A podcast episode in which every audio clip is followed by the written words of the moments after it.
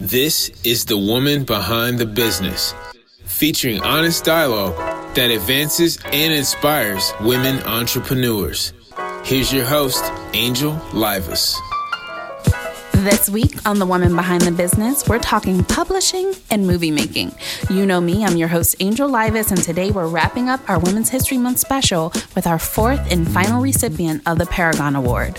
All month, we have been recognizing women who we believe are dominating in their respective industries, and today's guest is a true trailblazer.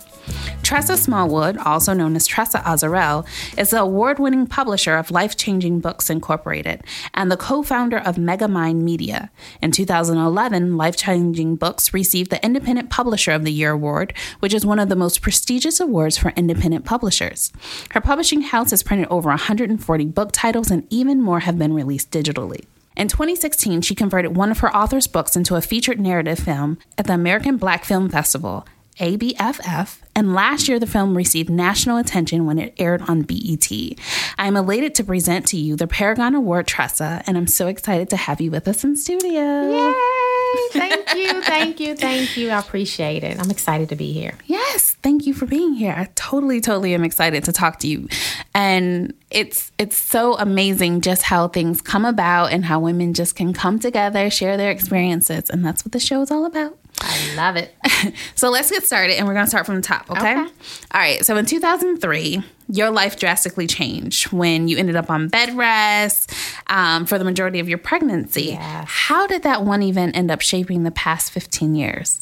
Wow. Yeah. You know what? It's a true testament that you never know how things are going to turn out for you. And, you know, your life is already pre planned. And mm-hmm. so if you really think about it, it's like, okay, I had one plan for myself, but it turned out another way. Right. Um, so I had gone back to school to get a master's in education, and I thought I was going to be a teacher the rest of my life.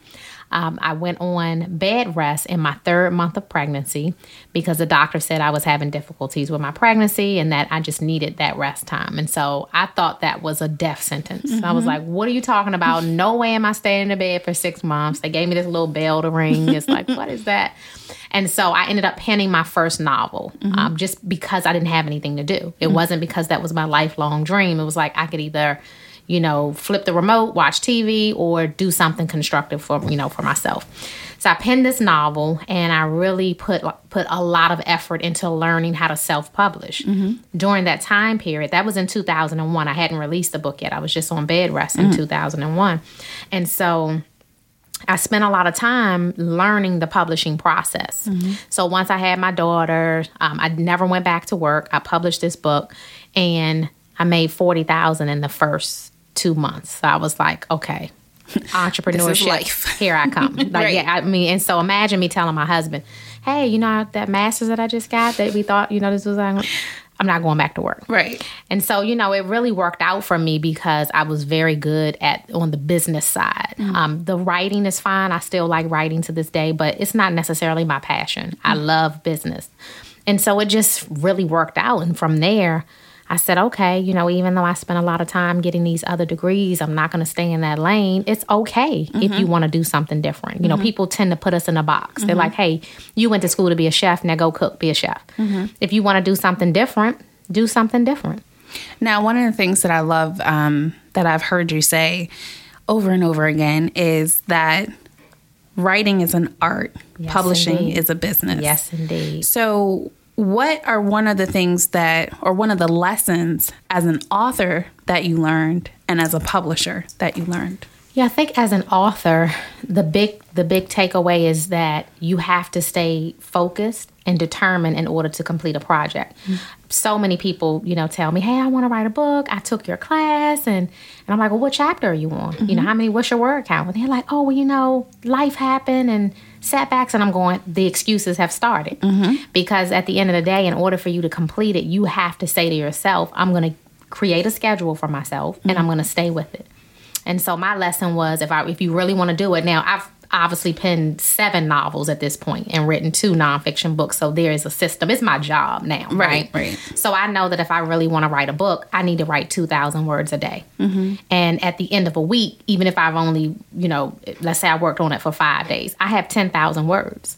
So that means progress. But what is 2000 like, you know, am I supposed to just sit there and look at the counter? Well, here's the thing for me, I don't really look at it. So if you you can you know, obviously use Word doc, you can use Google Docs, but if you type in a Word doc, at the bottom it definitely will tell you your word count. So not necessarily looking at it, but let's say after an hour, hour and a half goes by, check and see what it is because you know, one person might work for an hour and a half, but they're goofing off on the phone, yeah. they're gossiping, mm-hmm. they're watching TV, and you might have 25 words when you're done. You didn't really work. you didn't do anything. Right. you know what I mean? Right. It's just a reality check. And right. then you'll have somebody else who's very disciplined who worked for that same period of time, and they check and they're like, oh, wow, I just wrote 1800 words.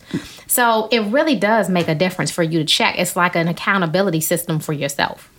Now, I know that I can say that I've sat through one of your um, lessons and I've definitely adhered to what you've said. Angel, this is what you need to do. This is how, now, not necessarily how much you're supposed to write in a given time frame, right, right. but for the type of book that I wrote, it was enough. Yeah. Because um, the book will be released um, well, this all month. Right, we need to celebrate. Yes. See, that's what I'm talking about dedication, determination. But one of the things that I've noticed, um, because I set out to write one book.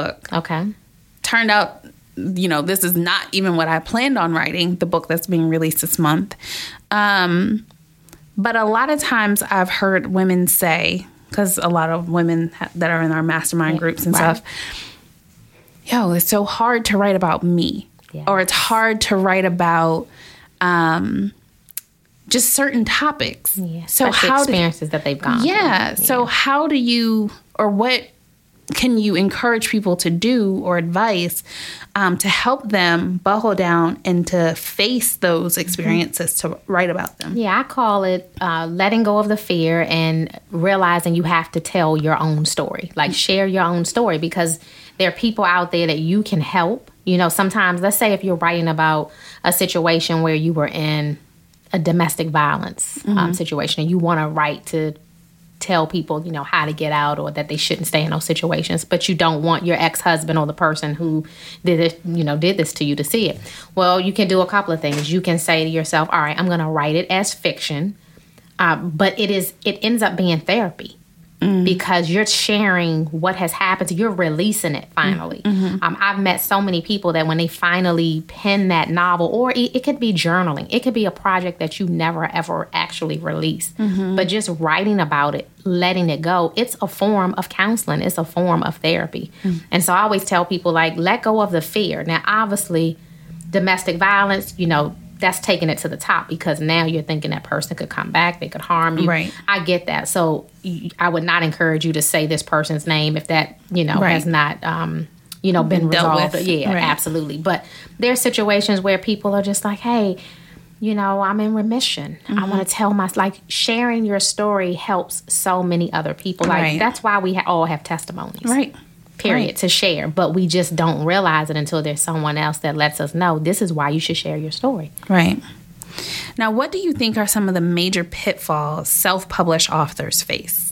Oh my goodness. Um, not understanding the distribution process early on. Mm. uh, people get tricked into thinking that you put a book out you put it on amazon and you're going to be a millionaire Mm-hmm. Not right. Not happening. Right. Um, and there's so many books on Amazon that your book gets lost in the sauce if you don't have a following. Right. Um, the second pitfall that I, I believe happens to the average author is that they don't build a brand prior to releasing the book. Mm-hmm. They just think because their cousins and their aunts are saying, "When is the book coming out?" That everybody's going to care. Buy. Yeah, but nobody cares. they don't even know. You know what I mean? Right. So, and then you know, I meet people all the time. They'll run up to me and they say, "I sold out," and I'm like, "Well, how many books did you print?" And they're like, 50. Girl, okay. bye. Yeah. So you know, I want to I want to encourage them, but I have to be able to tell the truth at all times. And I'm right. like, listen, I need you to get yourself in somebody's class, right, for branding, marketing, and understand that that that's not doing it. That's not going to do it because right. you know there are expenses with the production of a book. So by right. the time you pay a book editor, a book cover designer, and you pay all these people, person to reformat it. Yeah, can we can we at least make a profit? Right. You know, so right. that's what I teach mostly how to make a profit in publishing. So for you, what are one what are some of the things that are different you know, you published and self published like over 15 years ago. Um, is it something that you would still do today? Yeah, well, I still do now. So keep in mind, I have published to date 162 books now.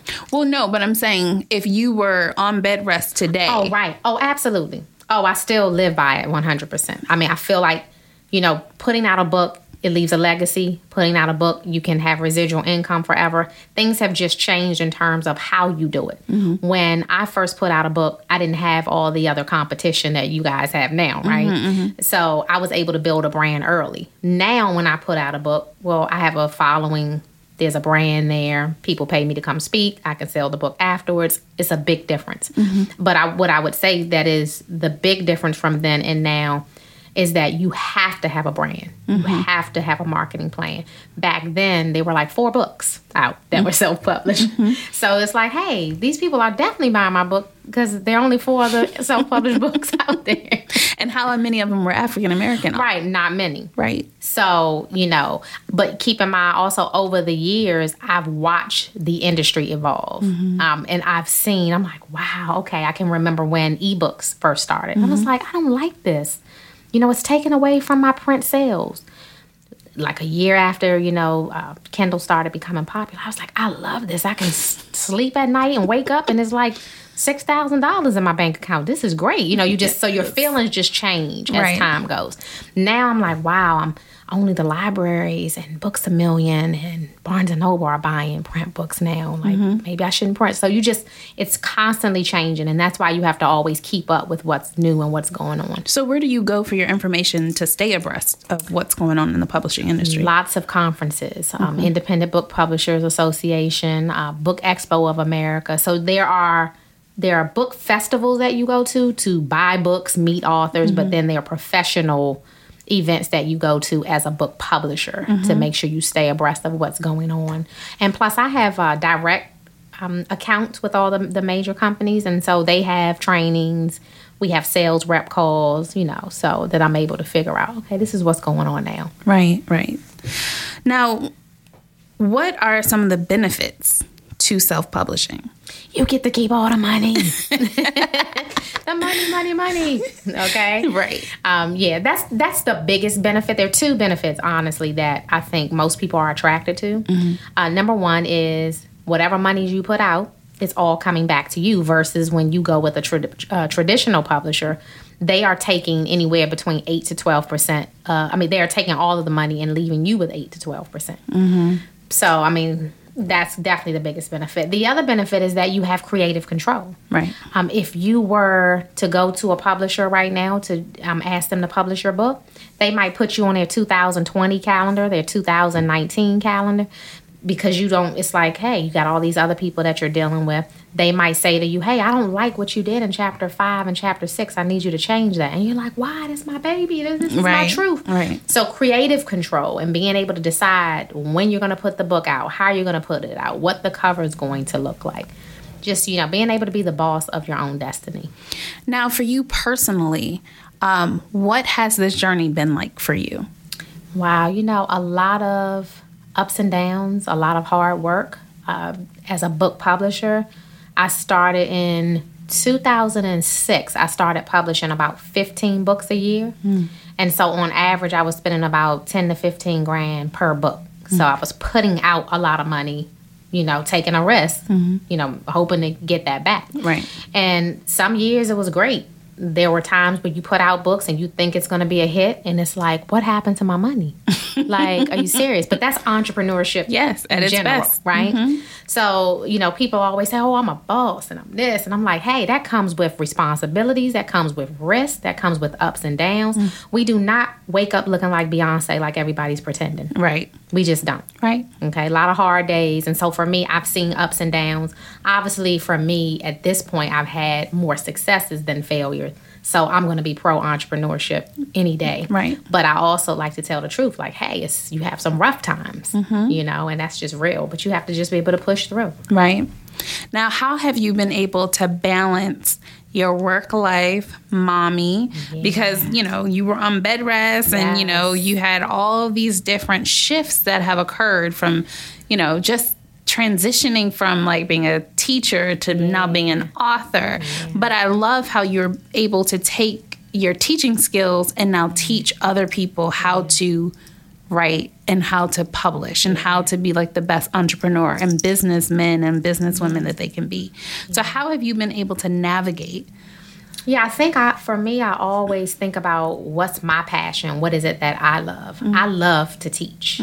Um, and so no matter what I'm doing, I infuse that like I have a VIP club where I teach them every single month. And so that that makes me feel good. What do you teach them in your VIP club? So we have entrepreneurship skills. I teach them about some of them are there for filmmaking. They want to be able to produce their independent films. Some of them are there to write books. Some people come into the club because they want to transition from a 9 to 5 to entrepreneurship or maybe they're getting ready to retire and they're like I just want to do something but I'm not around the right people. Mm-hmm. So the motivation, you know, we do things together. We have events, summits, etc but it that's the part that makes me feel good because when I'm on a movie set, I'm working. Like mm-hmm. it feels like work.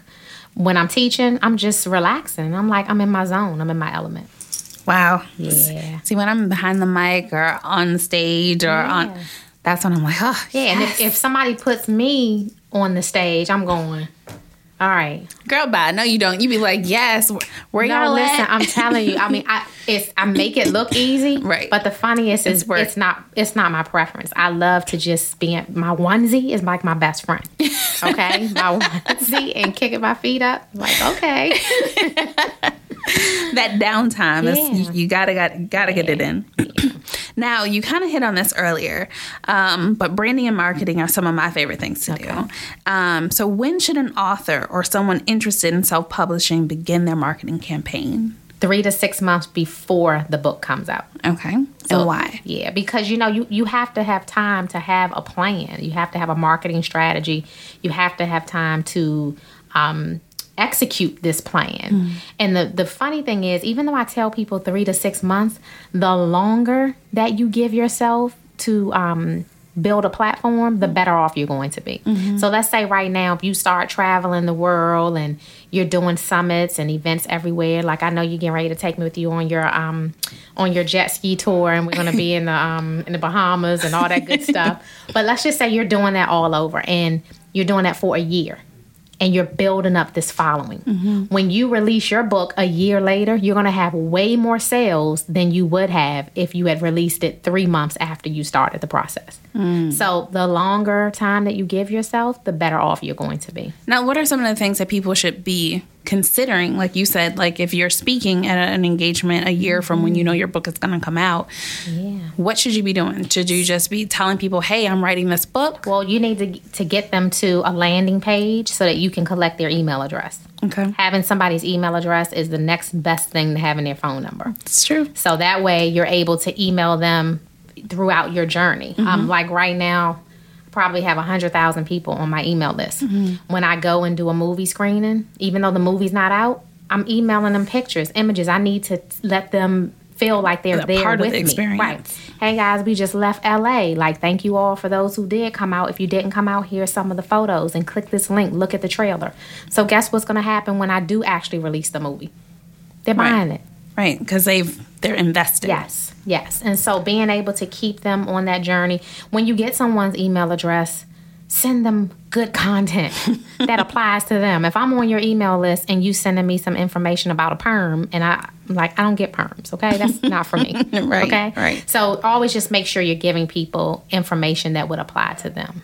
Okay, so know your audience. Yeah, absolutely. Now, when you're releasing your book, how important is it to target your market? Like, what if you're an author and you're not quite sure who your market is? Yeah, I've, I've been there before with certain projects that have come out. Is sometimes it's difficult figuring it out. Um, if you can fine tune who those people are, you're gonna sell a lot more books. Like for example, if I release projects that are related to writing books, I have a book called "Write Your Book in Four Weeks." I have a book called uh, "The Truth About Print on Demand." Did you bring me a book? So those Um, are, no. But I got you. I got you. But listen, so those particular books are ebooks that I've written, Mm-hmm. and I use those as marketing strategies. Sometimes I put them on Amazon for the public to buy. Sometimes I take them off and I use them in my own network in the VIP club. Mm-hmm. Um, but with those books, think about it. If somebody is out there and they're not interested in writing a book, and I send them some information on write your book in four weeks, what's going to happen? Delete. They don't care. Right. So we've we've got to spend time trying to figure out who wants certain projects. So for me, on my email list, when people sign up on my site, it says click here to get help with your book. Click here to get help with your script. Click here for just business entrepreneurship. So I'm separating what my people want because I don't like getting emails myself that have nothing to do with me Right. that that system has been very effective for me. So I would I would say to anybody that's out there, when you are putting people on your list, make sure you're not just saying, "Hey, sign up on my email list." Right. Know who they are, know your audience, know the reason for them signing up, and don't spam them to death. Right. You know. Now, how often um, should you keep your audience engaged with what you have going on, especially if you know your book isn't coming out right away? Yeah, I would say like every two weeks. Really? Yeah, every that two much? weeks. Yeah. Now keep in mind you gotta have some good content So you have to have something true. to say. Right? Which you should. Right. If you don't, you gotta step your game up. Right. Okay, because that means did you speak somewhere and you can send them a clip of something that you said that was profound or that you feel that they need to hear. Um, if you were on here right now talking about your book and somebody was videoing us, you could send that to your people and say, "Hey guys, just want to share some information. Um, I did an interview last week. Boom, boom, boom, boom, boom." Right. Yeah. Now, what is like? Now I know the teaching part is Mm-hmm. a passion, Yeah. um, but when it comes to the business side, I feel like that's a passion of yours as well. Yeah, I'm, you know what? I'm good at it. Okay. Let me say that. Okay. My first, if I had to rank everything, Uh-huh. teaching is definitely number one. It's my passion. If somebody normally to figure out what your passion is, tell somebody to fit, to um, tell you what they're going to do for free. What would you do for free? Mm-hmm. If somebody told me to go overseas and teach somebody for free, and I could do it and afford it, Mm-hmm. I would do it. If you told me to go over here and take care of some business and write up these contracts for free, no, ma'am, cut the check. okay, that's normally how you can figure out Right. what your passion is. Right. Like art doesn't make you happy. Would you do it for free? Um, and so business for me, I'm just naturally good at it. Now, what do you have? Now, we're not going to get into the film stuff. I'm intentionally Okay, leaving that okay, until the second half of the show. But as a publisher, what are some of the trends that you are starting to see um, that's very different than when you first started? Oh my goodness. So the free ebooks, Oh, yes. honey, honey. Everybody's book is free, which makes it really difficult for people who want to charge for their books. Mm-hmm. And so that is a trend that you have to realize that it's there. Mm-hmm. A lot of people get upset about it. And I'm like, it's happening. Figure out how to navigate around it. Maybe you offer your book for free for three days mm-hmm. and then send it right back to six ninety nine. And while it's free, why don't you um, fill it up with information that could sell some of your other products? Send people to your website. Mm-hmm. Figure out some other things that you can do. Like a lot of times, I feel like when these different things are happening and the trends don't necessarily benefit us, mm-hmm. figure out something to do. Go into solution mode instead of whining about it. Right. Now, with the free ebooks, um, I feel like a lot of times people offer that for signing up to your newsletter or mm-hmm. to, you know, be a part of a class and things like that. How long are most ebooks? So there's no um, magic cookie cutter way to figure it out. Like I've written ebooks that are 15 pages. Um, I've written ebooks that are 70 pages. I would 70? Yeah, I would say this is the thing, and that's funny. See, this is this is what's different. This you just said 70 years ago. It was like frowned upon if you wrote anything that was just small, just a couple Yeah. of. It's like, what are you talking about? Like this is not real. This ain't no book. Right. Now Mm-hmm. we live in this microwave society where everything is, hey, boom, boom. Mm-hmm. And now people have ebooks and it's like 12 pages. Yeah. So my rule of thumb is if you're going to write an ebook, make sure it is the content is good. It's quality. right. Okay, so that way, if it's 30 pages, you're okay. If it's 12 pages, you're okay. Some of the ebooks that I write are specifically to drive traffic to my site, Mm-hmm. but it's filled with so much information. So much information. All right. So with that, right now uh, we are going to get ready to get techie for with our tech minute. All right. And then we'll be right back with you, Tressa. Sounds good. All right. Excited. This week on Tech Talk, we have two of our amazing cybersecurity ladies in studio with us again. We have Miss Angela Dingle, CEO of Ex Nihilo, and Miss Kiana Gainey, CEO of Secure Tech 360. Thank you for being here, ladies. Thank you, Angel. Thank you, Angel. So, on our quest to make sure that our women entrepreneurs are protecting themselves and have good cyber hygiene, today we're going to talk about how do you ensure that you have good cyber hygiene on your mobile device, right? So, talk to me and let me know some of the different things that we should be doing and cognizant of with our mobile devices. So, if you think about mobile devices in this day and age, you're essentially carrying around a fully functioning computer with you. Mm-hmm. And if you practice good cyber hygiene on your computer, you want to do the same thing on your mobile device. So, it's important for people to keep your mobile devices updated with security updates in the same way that you would with a laptop or a desktop computer. So, when you get those notifications from the App Store, or you get those notifications from whatever your vendor or provider is that tells you you need to update your phone, you should do that and do that consistently. Now, there's a lot of controversy around doing these updates because a lot of times people are saying, oh, they're making me do these updates so they can slow down my phone so they can make me go buy another phone. So, is that still good, you know, advice? is that what we should be doing? I think the advice is is still good. I mean, yeah, there has been some reports with some vendors that were doing some things that may seem a little shaky, but just like with anything, um, it's just a protection mechanism for yourself. You don't want outdated information on your device that you're using because that becomes a security vulnerability. So, which one is more important to you? Protecting the information that's within the device, or you know, listen to the latest story that's coming out about you know, I'll just throw it out there. Apple is trying to make you buy a new iPhone. So you just kind of have to use some wisdom, even as a small business owner, which of the lesser two evils are more important to you. Now, what is another benefit of um, or thing that we should be doing to keep our mobile devices secure?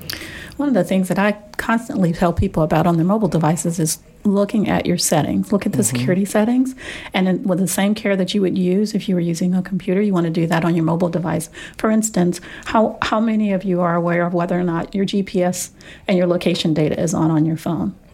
If you've got your location data on and you're taking pictures and posting those pictures to social media, mm-hmm. there is a exact pinpoint location of where you are. So as you travel around to do business or you travel with your family, then anyone that goes online can look and find out where you were.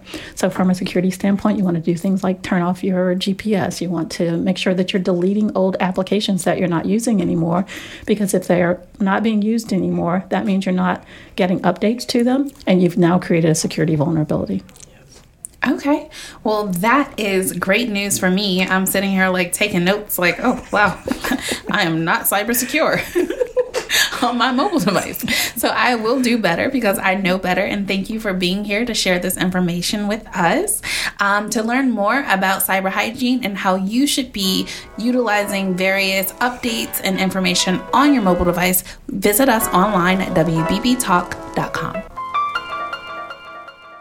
Welcome back to The Woman Behind the Business. I'm your host, Angel Livas, and our guest is the dynamic businesswoman, Tressa Azarel Smallwood. During the first half of the show, we focused on writing and publishing, but now we're moving into her latest venture, which is producing and directing films. So, Tressa, talk to me about these films that you're into. Yes. Now, how have you been enjoying transitioning from publishing, which you're still doing? Yes. But you're moving heavily into this filmmaking. Yeah, it's been different. I'm I'm assuming it's my destiny at this point because some days I pinch myself and I go, How did I get here? Who told me to do this?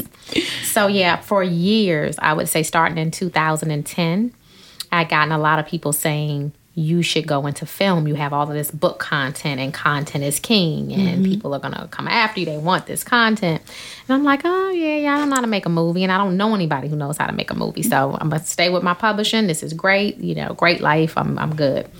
Before I knew it, um, I ended up meeting a young lady named Kia um, Freeman, who is now one of my lead producers. But she started saying to me, "No, we got to do this. We got to do this." Like she was like that driving force, really pushing me to do it. And I said, all right, find me somebody who can write the script. We ended up going to Philadelphia, meeting with a script writer who had um, written movies for Queen Latifah's movie company.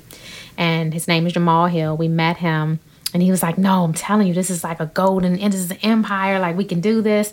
So I said, Well, tell me which book you would do first. Which, what's a book? And he said, Secrets of a Housewife. He read, you know, read the book. He said, let's turn this one into a movie first because it deals with infidelity, cheating, you know, marriage. It's juicy. Yeah, relationships. He's like, everybody's in a relationship, period. So I was like, all right, let's do it.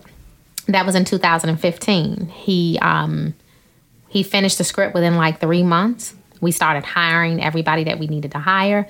We came up with a budget and we set a shoot date of November 2015. So we were moving forward, and next thing you know, I'm like, hey, but I'm missing a couple hundred thousand. like something's going on here. Like, okay, Lord. So start having my talks with God. Like, we got to figure this thing out because I'm now making a movie and I don't have all the money. And so we ended up, you know, working it out. God always works it out. We made that movie um, in November and. Uh, 2016, we showed it at the American Black Film Festival, and BET licensed it. Love it. So it was great. And then, you know, DC Film Office, they gave us a grant. And I'm like, I'm never leaving DC. So, so I'm literally filming all my movies in DC because there's a program in the film um, office that will allow um, us to get some help, allow all filmmakers to get help. So talk to me a little bit about this help that you, you're doing in this grant that you're you've received. I'm guessing, Yeah. and the film that you're working on. So I received two grants already Okay. um, for two different movies. So the movie that I was just telling you about with Secrets, they gave me a grant for that, and um, it was able to help with my budget.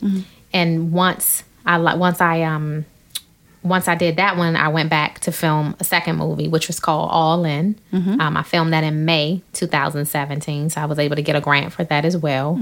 Um, and one of the biggest requirements is that you just you have to film in the district. Um, you, you- everybody's running to Atlanta. Still Right. haven't figured out why. Right. Like we got a lot of good things here. We have great talent. We have um, great writers, great producers. Architecture. Yeah, cr- everything we need is here. So that's why they need to download secrets though, so that they can see, right? so they can see everything that's going on. But you know, we were able to show off DC in terms of like landmarks and um, and it's a really high end film. One of the things that I'd always said about independent filmmaking when I watched movies that were made by um, black folk, mm-hmm. it's like wow, like why do why do the movies have to look like that? Right, right. right. And so I was just big on making sure when you watch that movie, you wouldn't be able to tell that it's an independent film. Right. And so I think we did a really great job with with pulling that off. But the city I helped think you, us. yes, and I think that you did an excellent Oh, job. thank you, thank you, thank you. Now, what has been the greatest lesson that you've learned since moving and shifting into the film industry? Oh my goodness, probably that um you've got to really understand what your product is before you shoot. A lot of people are, you know, when you have the desire to do something, you know, now you can make a movie on iMovie, you can Right. I mean, you can do anything, right? The same way we said you can pump out these books, you can pump out a movie. You know, I mean, you and I can go outside and make us a movie right now. Right. Okay. The reality is, when you know that you possess a talent where you can do that, you have to be able to slow down for a minute and look at the bigger picture and say, do I want a movie that I'm just going to put on YouTube? Or do I want a movie that eventually will play on TV or on Netflix and my children's children will live off of the residuals? Right. that's the bigger picture. And so for me, I slow down and I make sure that every project that I work on, I see the end result before I even start filming. So I know exactly the networks that the movies might go to. Um, I know exactly where I foresee everything. I know exactly all the streams of income that will come from it. But how many people pre-planned. on your team?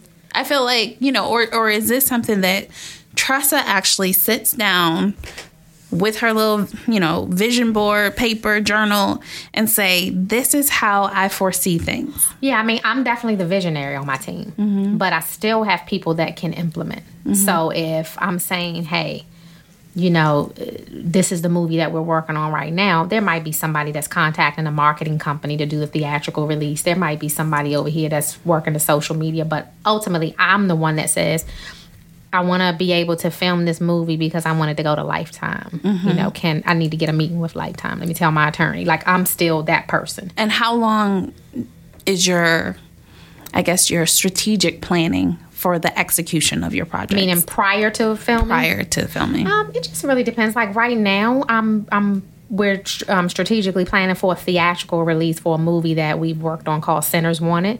Uh, we filmed that movie in September. And we're going to do a theatrical release for it this August. So if you think about it, we filmed in September, theatricals in August. That's almost a year. So I I have all of that time to plan what we're doing. Now, right now, you got to think we're in February. Um, in no wait a minute, we are in March. See, I work too hard. Somebody help me out. but so now think about this. From March to August is when everything is like falling into place. It's Mm-hmm. like okay, it's going to be in these AMC theaters over here. It's going to be, but we've been working on all of this Right, already. right, right. So it's a process. It takes some time. now, what's your favorite part of working in the film industry?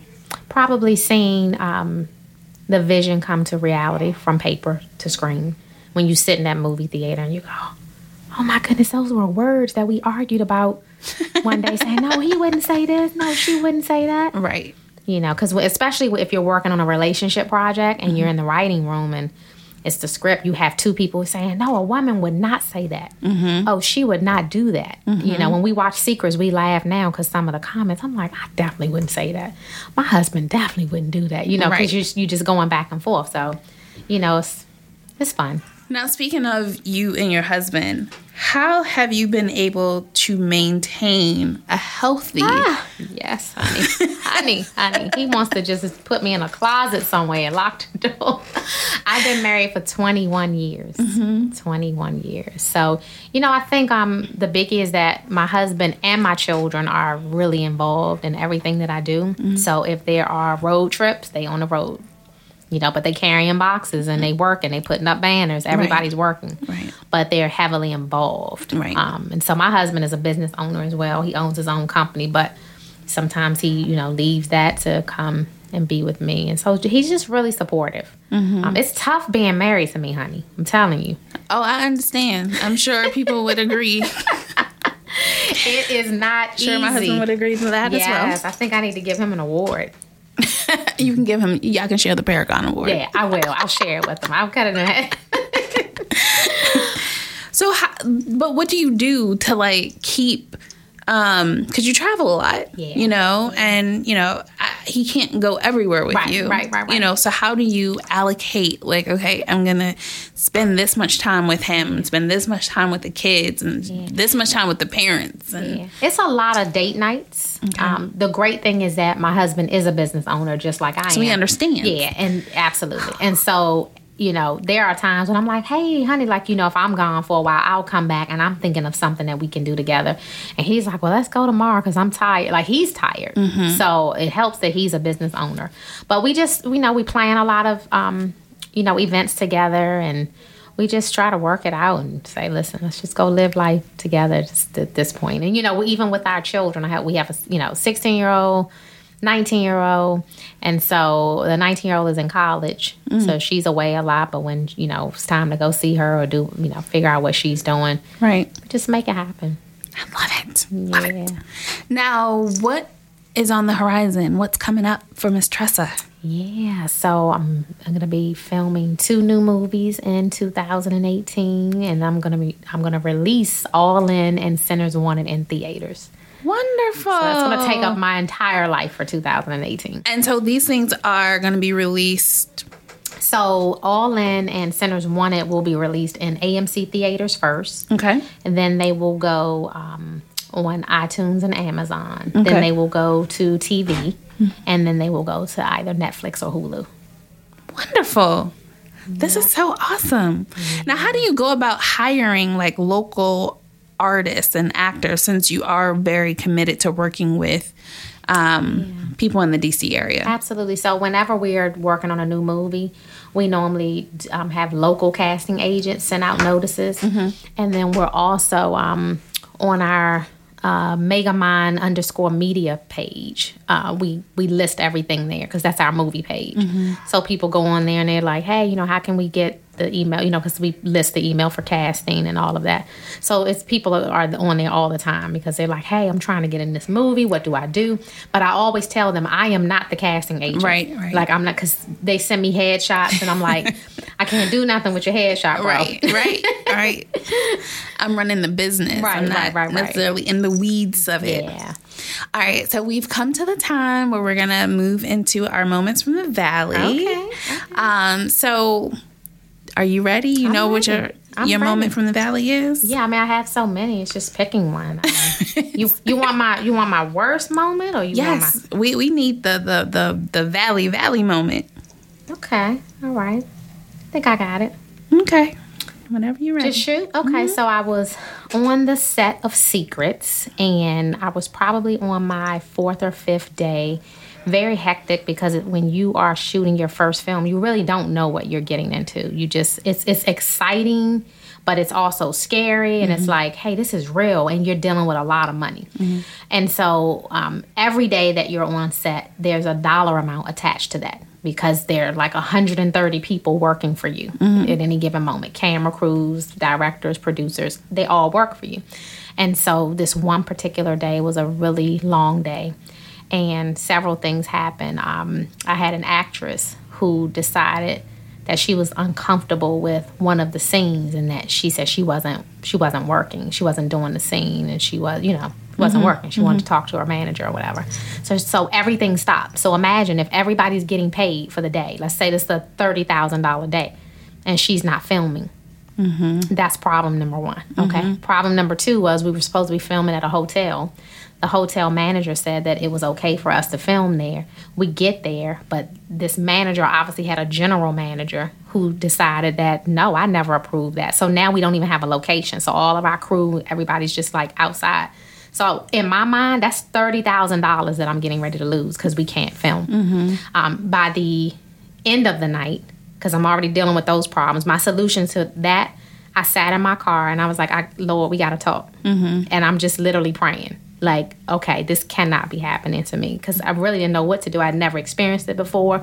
I started calling other people in the film industry who had been filming for a long time, saying, hey, what should I do? But ultimately, it was me and God. Like, we like we got to have this conversation. By the end of the night, my daughter, who's 19, you know, she's helping and um, she's on set. She's extremely tired. Nobody knows that she has epilepsy, okay? Because she never likes to tell, you know, she don't want anybody to know she has, has epilepsy. And by the end of the night, she lays down because she's extremely tired and she goes to sleep and then she doesn't wake up because the ep- she's now having a seizure. She has seizures, seizures in her sleep. Hmm. So now my daughter's having a seizure. People think she's dying because they like, well, why won't she wake up? Mm-hmm. And now I've already dealt. So that was my you got coming to Jesus moment, okay? I wasn't just in the valley. I was like, come to Jesus, okay? that was crazy.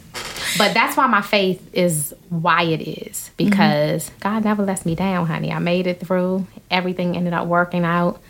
But that was a tough day. Wow.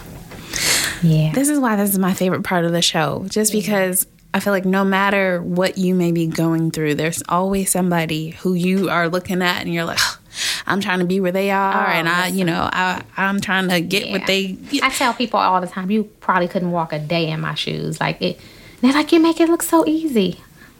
That's why you cannot believe everything you see on social media. This is true. No, seriously. Oh, because I know. Yeah. Because we were supposed to be scheduled. For, right? Right? I know. Right? But and I we always try, especially on the show, we try to tell people the realities of what it's like to be Yes. a business owner. Yes, indeed. Um, like I literally, literally just got back from the Bahamas Yeah. hours ago. Yes. Um, but you probably won't see those pictures, Right. Right. For a week or two. Running in the airport. and, Right. you know. you know, all that. Like, it's not like I post everything Right, right, right. on demand, like right then and there. And I tell people we post what we want other people to see. Right. You know, It's that, strategic. This is business. Yeah. That night that my daughter was having a seizure, was I going to post that? No. No. So people would never know. They just don't get it. They see things and they're like, oh, this person. And I'm like, I need y'all to understand Right. that you don't you don't know my life just because of what I put on Instagram. Right. Well, I'm so excited, and hopefully, right about now, you will share your Instagram handle with everyone so they can stay connected with you. Need them to follow me. I'm at CEO Azarel, and that's um, A Z A R E L. So CEO Azarel. Now, where does Azarel come from? You know, it's my pseudonym. When I first started writing, Uh-huh. I was a school teacher, and I'm sitting on. Think about it. I'm on in, on bed rest, thinking I'm going back to work. Uh-huh. I got to teach fifth graders. Okay, I'm like they can't read this kind of foolishness. Right. So I'm like I'm gonna come up with a pseudonym, and so Azarel means with God's help. And at the time, I was like, these characters definitely need God's help. They they are crazy. Okay, I've created them, so I might be a little crazy too. but that's where the name comes from. Okay. Yeah. I love it. All right. Well, thank you again for being our guest. I truly enjoyed. I want to also give you an opportunity. Uh, talk to us a little bit about your uh, your different clubs. How can people get information to sign up for your different VIP clubs? So, two things to sign up for um, with me. One is free. Okay, so we'll talk about free first. For people who are just interested in um, free classes, uh, free publishing classes, free classes about film, they can go to tressaazarel.com. And that's T R E S S A. Azarel is A Z A R E L dot com. Um, when you get there, you can just sign, click the button that you that of, um, is of interest to you, and then you'll get an email with the next call in date. And so that's totally free. But um, then there's also my VIP club, which is a membership, and so that's for serious minded people who want accountability, motivation. It's ongoing, monthly classes during the month, live Q and A with me. So if you're working on a book, working on a script, you get to actually ask me questions, and you know there's more contact. Uh, but that's Tressa Azarel VIP Club.com. So those are the best two ways. Well, you, you told us the free. How much is the one that's paid? Oh, so the paid one is fourteen ninety nine a month, which is almost free, right? that's not bad. Oh, listen, I tell people when you go to Chipotle, you already paid nine dollars, right? Yeah. Fourteen ninety nine to invest in yourself, and it's the easiest thing ever. Yeah, That's really good. yeah. I might join your VIP Yeah, club. it's awesome. It's awesome. So, and we get to do a lot of events together. We bring in speakers, we go mm-hmm. places, lots of information. That's wonderful. Yeah. All right. Well, everybody, uh, you have Tressa's information. I'm so elated to give you our fourth and final Paragon Award for 2018. I'm excited. I'm And- excited. And if you want to get more information about Tressa's VIP program or um, anything else that we've talked about on today's show, please visit us online at WBBTalk.com. And up next, we will be going to our health tip with Dr. Tia Hill. It's that time of the show for the Women Behind the Business Health Tip with Dr. Tia Hill.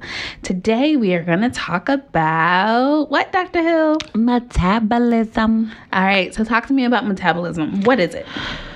Metabolism is how your body processes what goes inside of it. And this is the layman terms because I know you don't like when I talk medical. All right, so what are some different things? Because I think on a regular basis we hear, oh, I have a slow metabolism, or my thyroid aff- affects my metabolism, and all these different things. Can you break that down for us? Like, what does it mean to have a slow, and what does it mean to have a fast metabolism?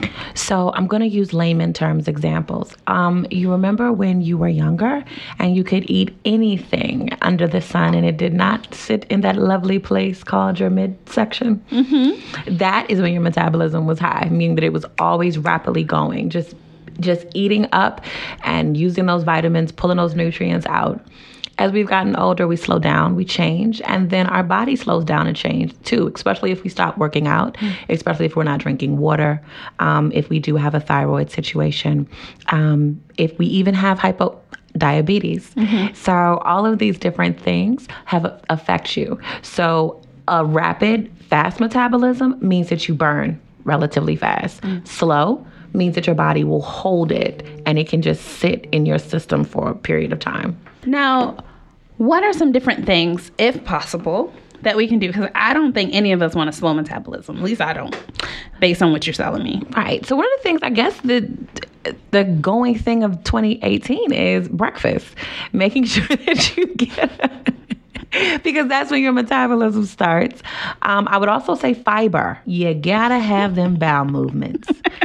Seriously, eh, people don't like it, but a good bowel movement keeps you moving. it does. You should at least have two to at least two a day. Okay, so if I want to speed up my metabolism, like how is you know is this a process? Like I got to do this for two weeks of eating breakfast. Like what are some surefire ways to? One, I would do a detox first. That's what I tell anyone who has not had their system clean or regulated in a very long period of time.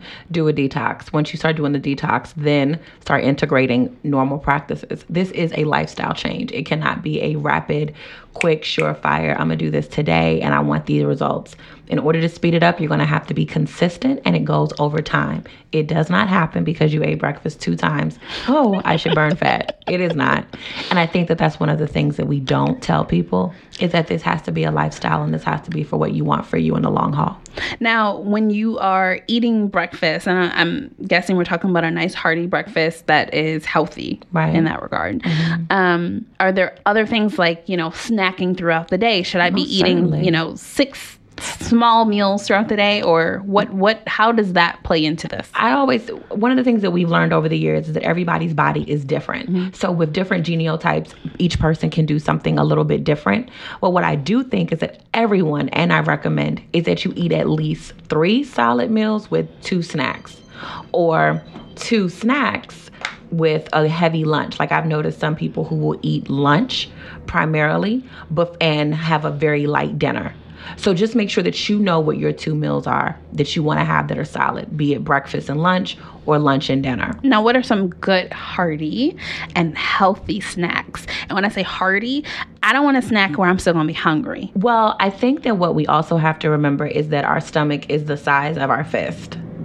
And so over the years, we have elongated it to where it can hold more food than it's supposed to. Also, um, finding hearty foods, and a lot of people are becoming vegan. So, eggplant has a texture like meat, and it's also very whole and filling. Squash, zucchini, um, as well as um, certain fruits like papayas and different things. They will hold you too. Understanding portobello mushrooms, you can have them with breadcrumbs and different things. Um, understanding how to have your fish. Um, some fish have omega 3, which is also a good fatty uh, protein. Um, I'm thinking of some other things off the top of my head, but eggs, um, don't forget lean meat. So, you know, I know some people hate the other white meat, which is pork, but sometimes that it works as well. Lamb is also very feeling if you know how to cook it and it's not too gaming. So, this has been wonderful. Thank you. So, I hope our ladies are ready to go out there and start working on their metabolism. Um, because I feel like the metabolism part goes hand in hand with our workout and our, you know, eating a nutritious meal. And our thinking, it goes with our thinking too. Think clear. when our metabolism's faster. when we're just doing right, like we're working out, we're eating better, we think clear. Okay. Well, awesome. Thank you, Dr. Tia Hill. And ladies um, and gentlemen tuned in, we hope that this has been informational for you. And to get more information, visit us online at wbbtalk.com. All right, that's a wrap. That's our show for today. Thank you so much for joining us. To listen to past broadcasts, please visit us online at wbbtalk.com. There you can check us out, get all the information that you need from today's show. And until next time, stay blessed.